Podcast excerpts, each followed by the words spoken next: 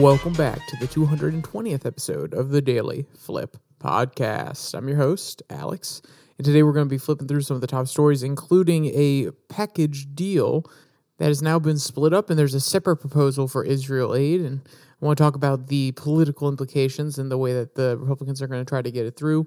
A interesting article about uh, grade inflation in college. It may not actually be the factors you think, and a interesting new study that may break down some of the myths or talking points about inequality, sorry, inequity in the United States.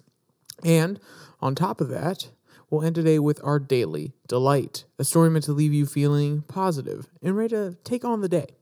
Now, that's enough rambling for me. Let's jump in to our daily debate. So, is the move by Mike Johnson to split apart the border deal and Israel aid is it actually going to be smart for him in the long run? You're going to hear my opinions on it when we go into the article, and it may be a short term solution, may not be a long term solution. I want to know what your guys' opinions are. You think it's smart, if you don't think it's smart, if you honestly don't care, then you can put down there you don't care. And I'm just here for the second segment, and you can jump to about the uh, 12, 15 minute mark, and you'll probably get to that one.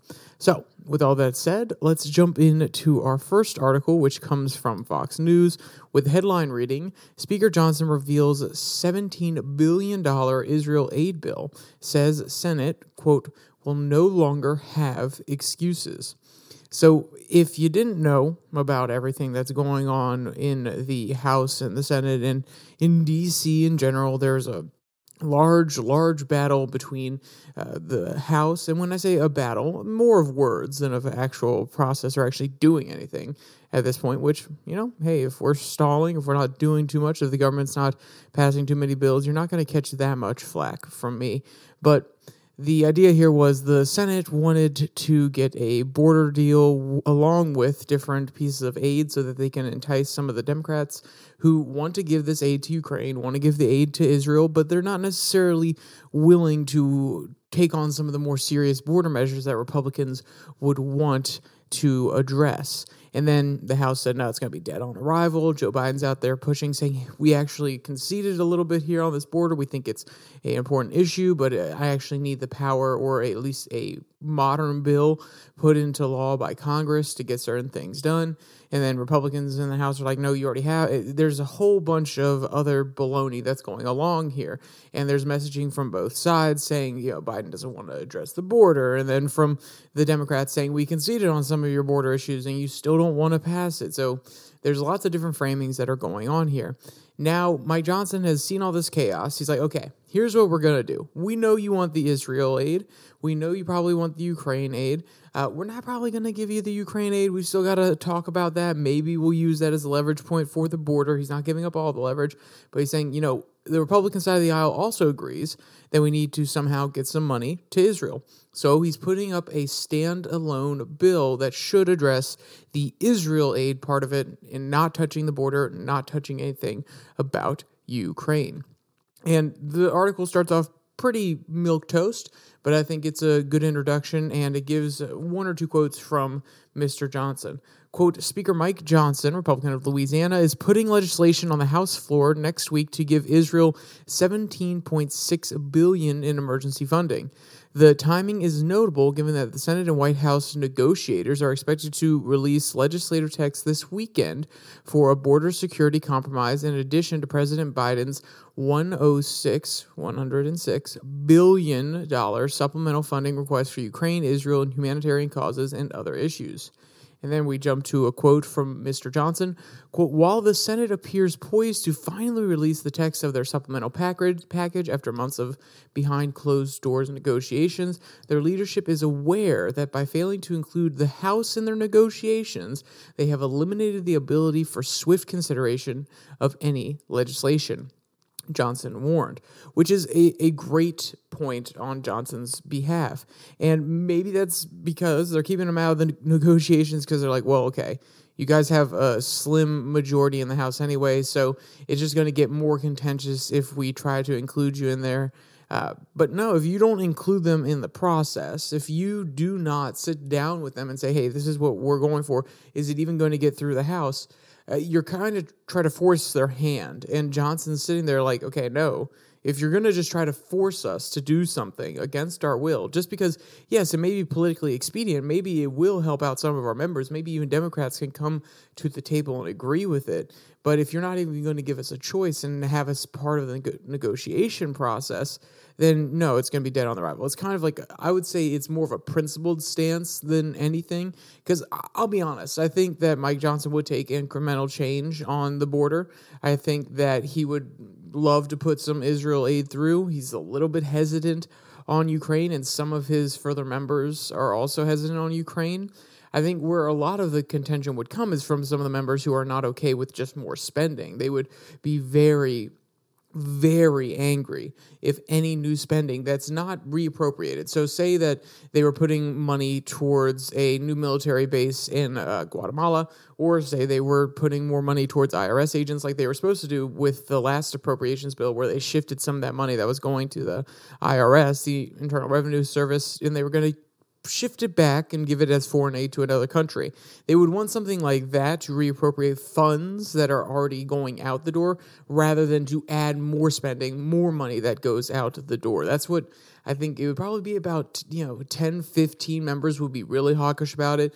Another 30 would be very concerned about it, especially with the messaging that they gave in their last campaigns or the messaging that they're giving in their current campaigns. Because guess what? Elections are coming up in under a year at this point. So a lot of people are going to be on the ballot. And if they want to have a strong message about Biden spending too much money, uh, putting more bills through that actually increase the amount of money going out of the uh, well, I was going to say going out of the federal government, basically increasing spending, but also you have to take into account the money going outside of the United States altogether. And yes, there are arguments that the money goes there as aid and then they actually use it to buy some of our products and some of the things that they would need from our corporations.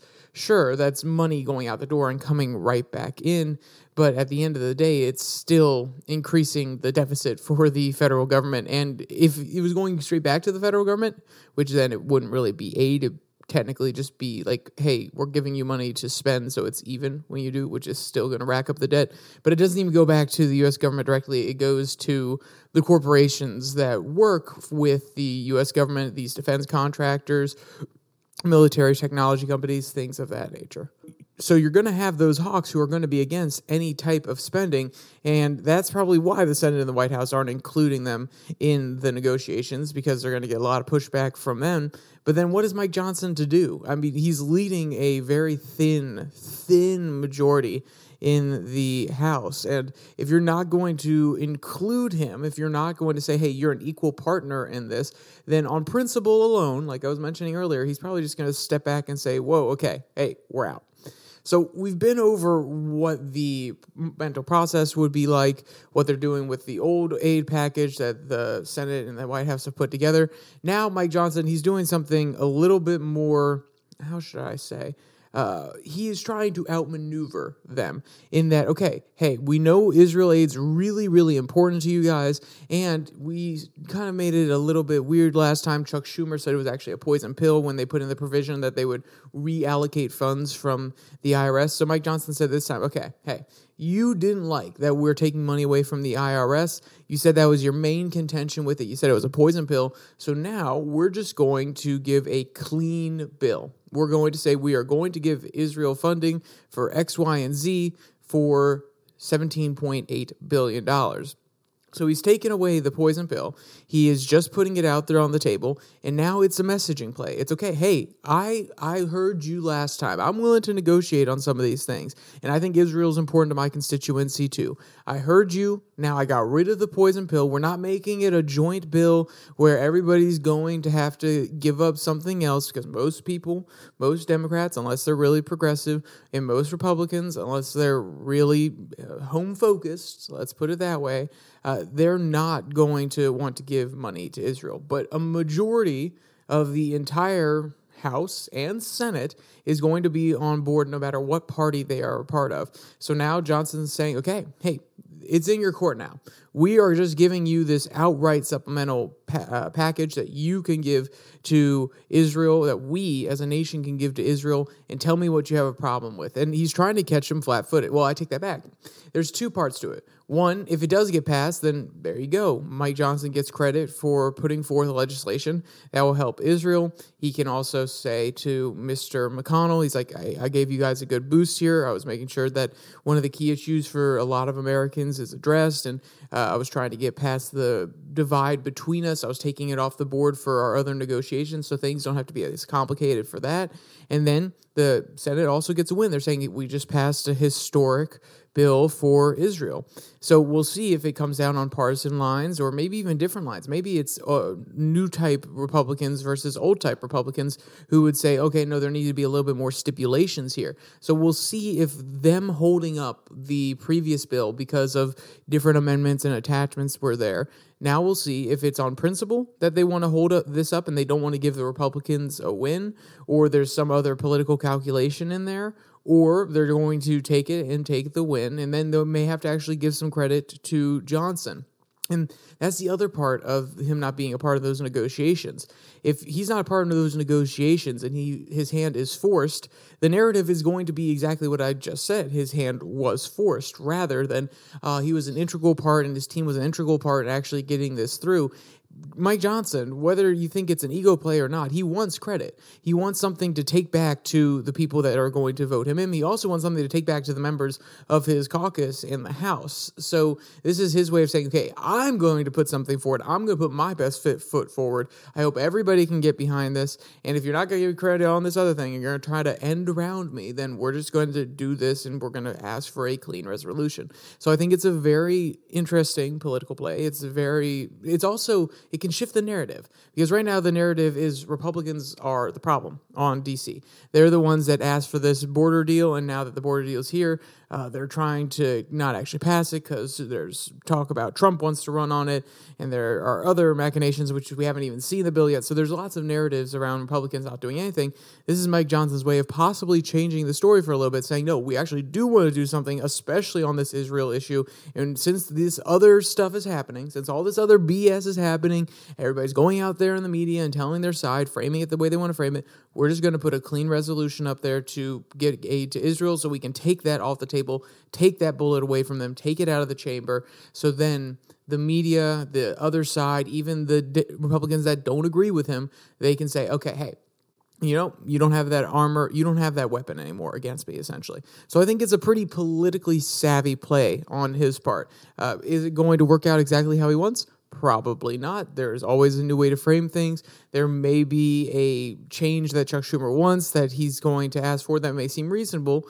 And Mike Johnson's like, no, okay, this is exactly how it's going to be. And then they could frame it again that Mike Johnson is being stubborn. There's, you know, in the world of politics, every opportunity is going to be taken. And yes, I am being a little bit cynical today, but you know, I'm gonna I'm gonna actually jump out of that that headspace for a little bit because I want to jump to our second article, which, in my opinion, uh, if I was being completely cynical, I would agree with some of the arguments that the author is trying to uh, fight against. But there are some arguments that they throw up there, and even something I was thinking about myself when I was going through the article, which is a good counter argument to some of the narrative about grade inflation, or at least a different factor of grade inflation that isn't necessarily considered as much. So, our second article comes from the New Republic, and the headline reads I know why college grades are going up. It's definitely not wokeism. So, for those who have not been paying attention to the college sphere, which is interesting because I'm I'm not actually in college anymore, but I was recently in college, so that's why I care about this. But also, it produces the uh, future leaders of America. It produces the future workers of America. It produces part of the future of America, not just colleges, but a lot of college people go on to do great successful things and there are other people who don't go to college who do great successful things as well. I'm not trying to deny that.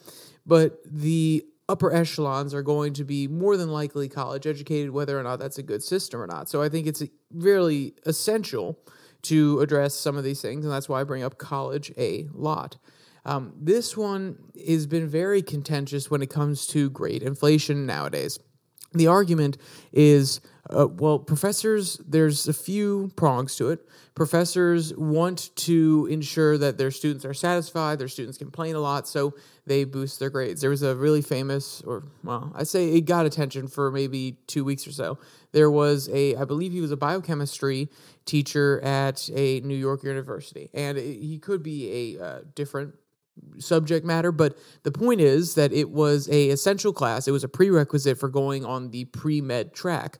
And he was a really hard grader and a lot of people knew that you weren't going to make it through his class. And then one year his class complained. They tried to get him kicked out. I think they actually did succeed in at least uh, lowering uh, him for a little bit in the administration. I think that they actually got him to stop doing classes but that's beyond the point. The point is that his students wanted to not feel as though that they were being reprimanded, that they were stupid, that they couldn't succeed.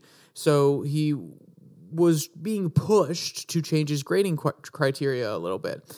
And the argument he was saying is do you want people who are going into the med- medical field to have lower standards and therefore not be as good at their job? That was one of his many arguments, besides the fact that we just need to have a rigorous grading system and we need to make sure that the people who actually get through these classes are doing the best they can and they are the best in the class, so on and so forth. So there's that aspect to it where students have high expectations. They think they deserve something, so they're going to push for it. There's the other uh, aspect that's the author mentions here, which is the the woke narrative that at the end of the day, there are certain segments of the population that are underrepresented in college uh, graduation, or at least in the past have been. They're underrepresented in certain fields, so they need to actually have a certain grading curve for certain people within the class. They need to have a at least be conscious of it when they're grading things of whether or not somebody's in an underserved class so then you can actually take that into account when grading that's another argument which i think is a little bit of a stretch but we've seen how dei has made it into college campuses. We've seen how some of these programs are initiated. I saw it myself on college. I'm not just saying, oh yeah, well, uh, DEI, whoa, you know, talking about the big bad monster. No, I've seen it on the campus that I went to. I saw how it was. I don't want to say pervasive, but we had a member of the staff come to one of our classes and uh, really question the premises of how we address uh, certain business decisions based on inequity. And I understand where she was coming from. I, I understand her perspective. I'm not trying to outright trash her, but my question was always to this person uh, is it okay to sacrifice someone who is better at the job because they are a part of a group that is overrepresented or simply already represented at a normal level within the industry? Am I sacrificing something in order to get somebody who doesn't necessarily uh, fit the standard in the industry, doesn't actually be, re- they're not actually represented as much, but uh, they may have a little bit of lower grades. But in order to overcome some subtle inequities that you can't necessarily always see in your everyday life, you have to uh, change the parameters by which you operate. And I think that argument it, it kind of falls apart when you're trying to look at whether or not someone did a good job on a test or on an assignment. Uh, I don't care what your background is. I care where you are right now. Are you passing the class? Are you doing what's needed of you? So I think a lot of teachers actually have that perspective. I don't think they're super conscious of it, and that's why I think the wokeism like grading criteria is a, a little sketchy, at least as an argument. But I do understand where they're coming from because I'm sure there are teachers who genuinely do think that way. I just didn't actually meet that many of them because I was in a very particular department which uh, didn't have any of those leanings. They were pretty neutral politically. They were just trying to make sure that the students were the best that they could be and giving them the best work as professors. So there's that and then there's this little uh, third thing which is like the coddling nature that professors actually want to ensure that students feel safe and they feel as though they're doing a good job and they're being a little bit overprotective and i think that one is uh, probably pretty genuine uh, not in that they're they're like oh we need to protect these little babies but professors are people too. They have hearts. And I, I feel as though a lot of the professors that I interacted with on college campus, if you came to them and complained about something, some of them, and I know one very well, and him and I had really great conversations, he would say, Get over it. You, you didn't do well. You didn't do what I asked you to do. Uh, and he'll give you exact steps how to get better. He'll try to make sure that you're applying a very consistent standard. Like whatever it is, he will always guide you, but he'll push you by being rough and tough and mean. And he's not going to be uh, overly nice, like, oh, I can find a way to make this work for you, so on and so forth. And I, I think a lot of the professors I had had really big hearts, and I, I greatly appreciated that sometimes. I will not lie. They really did help me in certain situations. I'm pretty sure there's one class that I wouldn't have gotten the grade I got unless the professor actually gave me a higher grade than I uh, deserved. I say deserved. I'm uh, really self critical, but even I think anybody reading the essay would say it's not necessarily worth the the grade that I had earned on another essay that was exactly the same. And she was maybe it was something to the effect of I tried really hard in that class, so she wanted to boost it. Maybe it's just she had a huge heart and she said, "Yeah, I know how Alex thinks about things this would be devastating. There, there have been situations where you can see the, I don't want to say bleeding heart, but you can see the heart of these professors. And I think that part of the argument resonates really well for me that they genuinely care for their students. And very often they don't like to see them in distress. They want to help them out. They want to prepare them or at least give them a good resume for when they go out of college. So this is why these are three factors that are analyzed as to why it's likely that well there's another one that they talk about which is like money which is if students don't get high enough grades they might go out and they might not get a good job so they can't give money back to the schools. Uh, people will look at the average test scores the average scores at the college and they say well i don't want to send my kid there because they're getting uh, low b's compared to other colleges which tend to be giving out more a's. Maybe that's the parents would say maybe that's because the teachers aren't as good, or maybe that's because there's grade inflation. But at the end of the day, somebody's going to look at that and say, is it a worthwhile investment for me to send my child to somewhere where they're don't obviously don't have something right, or at least it's not the same as another place that's offering a lot of aids that could pr- look really good on a resume later on, uh, even though they could be more stringent and actually forcing the children or students to learn a little bit more, but that is besides the point. So all those points encompass this idea that hey, grade grade inflation. There's a lot of grade inflation nowadays. And this is a genuine problem because it kind of tips the scales. If there's more A's on average, then A's and not by people actually doing well and deserving A's, but just simply because they're being handed out, the grading curve is getting a little bit shorter, so to speak. Uh, then companies, when they look at it, like, okay, what does an A signify? Now we got to look for our are A pluses because everything's getting easier for most people, then we have to look for those A pluses when A's used to signify that those are your top tier students who are trying the hardest, who are putting in the work, who have the ability to comprehend. They spend hours upon hours and are dedicated to actually doing what they have to do, aka a job, if they were to get out into the real world. And there's one other argument that I think, and the author does touch on this a little bit, which maybe people are more prepared for college. And I think there's it's a nice little synthesis for what I'm going to say here. And I think there's another alternative, not alternative in that it replaces everything, but another factor that could be taken in, which is we're seeing uh, a, the amount of people attending college, uh, especially people who I would say would drop out within the first two years because we've seen a lot of college dropout rates for sure. We know this is been a issue. There are lots of people who go to college unprepared or just some unforeseen thing comes up and people drop out. But we've also started to see the level of people who actually attend college go down. And I would argue that it's more than likely going to be a 60 40, if not maybe a 70 30 split. 70 people who see other opportunities outside of college, they don't see it as necessary anymore and they wouldn't have wanted to go to college anyway. And 30% of people who are so smart, they don't see the necessity in going to college. They already have their own small business by the time they're out of high school, so on and so forth.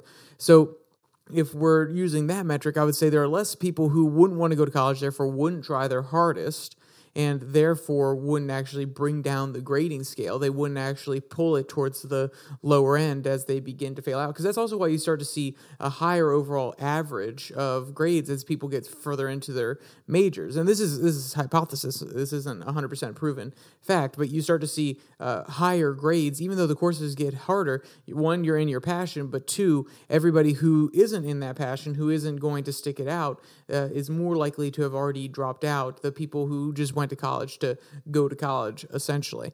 And I think the other aspect, because of that, the back end is okay, people that aren't prepared to go to college aren't going. That also means the people that are going are more likely to be prepared to actually see it as a way forward because they maybe they feel pressured, but they're willing to put in the effort nowadays because they know that there are alternative options. And maybe people are just becoming more aware of how the college system works as well. I think now it's it's a lot I don't want to say it's more gameable, but there's definitely more information out there on how to game it. So it's possible that's also part of what's going on here. Um, I know I didn't actually go into any of the quotes from the article, and if you want to read it yourself, there'll be a link in the description below the like and subscribe button because I do think it is worth a good little read. Uh, but just keep some of those ideas in mind. Think the counter, think about the counter arguments as you go through because the author has a very, let's be clear, they're pretty darn neutral when going through, but they definitely have a certain angle that they're coming from, and I would just be aware of that as you go in. If you hold some opposite opinions, still be open to what they're saying because even the the idea that it's becoming more corporatized, I didn't actually. Th- I was like, "What? What do you mean? Uh, public universities are becoming more corporatized?" And then she explained it. I was like, "Okay, okay, I understand the angle that they're approaching it from." So I definitely think it's worth a good read. So there's one more article here, which it it doesn't feel like it should take anything less than um, like 10 minutes. And i normally like to keep these to around 30 minutes. So we're, we're going to try to just highlight some of the very very important parts of this story. So it comes from FEE stories and the headline reads new study calls into question the theory of rising inequality. And this is income inequality for the most part which is what they're talking about here. And they have uh, they're trying to combat one of the largest studies that talks about the increase in wealth in the 1% compared to uh, the other 99% or i guess technically a lot of the studies actually look at the top 1% versus the bottom 50% but there are two authors who have a contradictory view and i like i said i wish i could go into a lot more detail and read every single aspect of this article. Even if i did have 10 minutes i wouldn't be able to do that. But i do want to pull out one or two quotes from the first few paragraphs. Quote the two authors come up with a figure that sounds far less dramatic when talking about inequality the top 1% share of pre tax income in the United States increased from 11.1% in 1962 to 13.8% in 2019 by 2.7 percentage points. So that's an increase of 2.7 percentage points, is what they're saying, over the course of 60 years, essentially. However, after taxes and transfer payments are taken into account, the increase was only 0.2 two percentage points from 8.6 to 8.8 percent. And even these figures, it is important to bear in mind that they're by no means the same people whose wealth were shared, and the wealth increases over the years and decades. So, what they're saying here is it doesn't just mean that, okay, Bezos was a billionaire in 1960 and he's still a billionaire today. There are new people coming in, there are new billionaires rising, there are old billionaires dying out, they're dispersing their wealth among their family members. Not all their family members are able to actually do anything with it, they just sit there and live in the lap of luxury, so on and so forth. And even with these, I already went over that, uh, only around 40% of those who are among the top earners retain their position in the following three years. This is a common mistake in the discussion surrounding inequality, where statistical categories are frequently conflated with individuals. There are several reasons, and I'm going to do a little bit more of a rant here because I do want to get this message across. And uh, this is the kind of the explanation, the reasoning as to why some of these statistical analyses may actually be false looking at them in the past. Quote, there are several reasons why the figures from Pinkity and Auten and Splinter, the author, sorry, the, I'll rephrase that, why the figures from Piketty and then and Auten and Splinter, the authors of the aforementioned paper, drift apart. First, Pinckney had did not take into account the impact of changes in the tax system. Before Ronald Reagan massively lowered taxes, many rich Americans preferred to retain their earnings in C corporations instead of taking dividends. As a result, this income did not appear on their tax returns, and rich Americans appeared poorer than they were. After the tax reforms, many switched to S corporations, corporate pass through entities, which where income can be directly attributed to individual shareholders and is reported directly on the high income taxpayers' tax returns. So, what they're actually saying here is that uh, the restructuring of the tax system made it so that the benefits or the profits of a company can be directly attributed to the individual in a S corp versus in a C corp where it was not. And the important thing here, and I think that's actually a very interesting conversation to have, which is uh, is it going to be, are we going to crack down on corporate tax rates, individual tax rates? Before Ronald Reagan, the I think the argument would be okay, we're going to increase corporate tax rates in order to go after these C Corp companies where these individuals are keeping some of their holdings. And now, afterwards, they switch to S Corp because they can still attribute it to themselves individually. And that actually, the tax rate will be lower for these uh, people, these billionaires. So at the end of the day, I think there's an argument to be had okay, whether we want to crack down on corporate tax rates because people are keeping their earnings in there, or if we want to tax the individual rich people a little bit more. And the point I wanted to bring up with this is that argument, whichever way it goes, they're the people who are extremely rich are just going to find another loophole. And let, that's not to say that it's okay that they can just find another loophole. But guess what? They are they're going to. So if I would have it my way, I would much rather have that income directly attributed to the individual rather than a corporation because this one keeps the individual a little bit more how should I say um, it keeps them more accountable.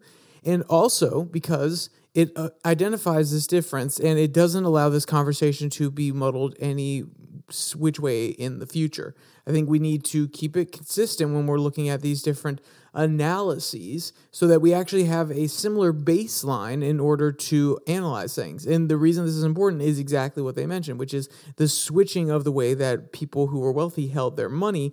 It actually changes the way the the analysis, the looking at the data, it actually breaks down. So when you have things like this, when we're actually trying to track this sort of trend, if it's inconsistent and we have to take in a whole bunch of variables that are uh, separate to some degree, even though they still involve the person's person's individual wealth, uh, it makes the picture a lot more muddled. So I would rather have it stay attributed to the individual and have a conversation around that rather than push back, make the individual tax rate higher so then people start putting money into like C corporations, and then it kind of muddles the picture, and we think that we're dealing with this inequity when actually we're not, and these billionaires are just harboring their money in different corporations. And let's be clear, I am not for more taxes in general. I, I would love, in theory alone, I would love to cut spending all the way down. Uh, yes, I know it's a lot harder done than actually said, and therefore cut taxes. I, I'm not against that. Uh, sorry, I'm not for raising the taxes on those people in general. But when it comes to actually looking at the data, when it comes to a completely practical point of view, whether or not my policy would be implemented, uh, forcing the hand of people and changing the statistics is going to make it harder to break down, and it's going to lead to battles within the community of economics and other analysts who are looking at all of this stuff. And then it can muddy the water. And instead of actually addressing anything, instead of having a fruitful conversation about it, then we're not going to get anywhere and people are just going to be talking past one another. If we have a consistent basis and we can see that actually raising, if we leave it as it is and we actually say, okay, you have to keep it in an S Corp. I'm not saying like we mandate it, but we make it so practical that they keep it in an S Corp. And then we do marginal tax increases ever so slightly and we see how that affects the actual income that comes into the government. Does it increase it? Does it decrease it? And if it moves to a C corp, that changes the equation altogether. That changes the tax rate that they would be paying. It changes the way that we would actually be able to process the information because we would have to say, okay, so what is this individual making? But also, we can't compare it to what he was making 10 years ago because he's also keeping some of his holdings in some other corporation. It makes it much more complicated to actually do analytical breakdowns and prove any point on either side of the aisle when things, the terms of the deal essentially are consistently changing. And that's not to say that things are subjective. That's not what I'm arguing here. I think we just need a baseline. And in order to have a baseline, we need to think keep things how they are now or or we move them back to how they were before, and then we go off of that baseline back in the day. And I think that's just going to be overly complicated. But that's way besides the point. Go read this entire article because there are much more nuanced conversations that they have throughout this entire piece and it's a pretty darn good one in my opinion. And i think there are certain places where you could definitely push back on what the author of the article saying about what the authors of the study are saying. They could very well be coming from their own point of view. They could already have their own biases. They could already have their conclusions uh, finished in their mind, but it's at least interesting, and you should definitely at least put in the time to read these sort of things that push back against uh, more mainstream narratives so you have a more holistic view of the situation.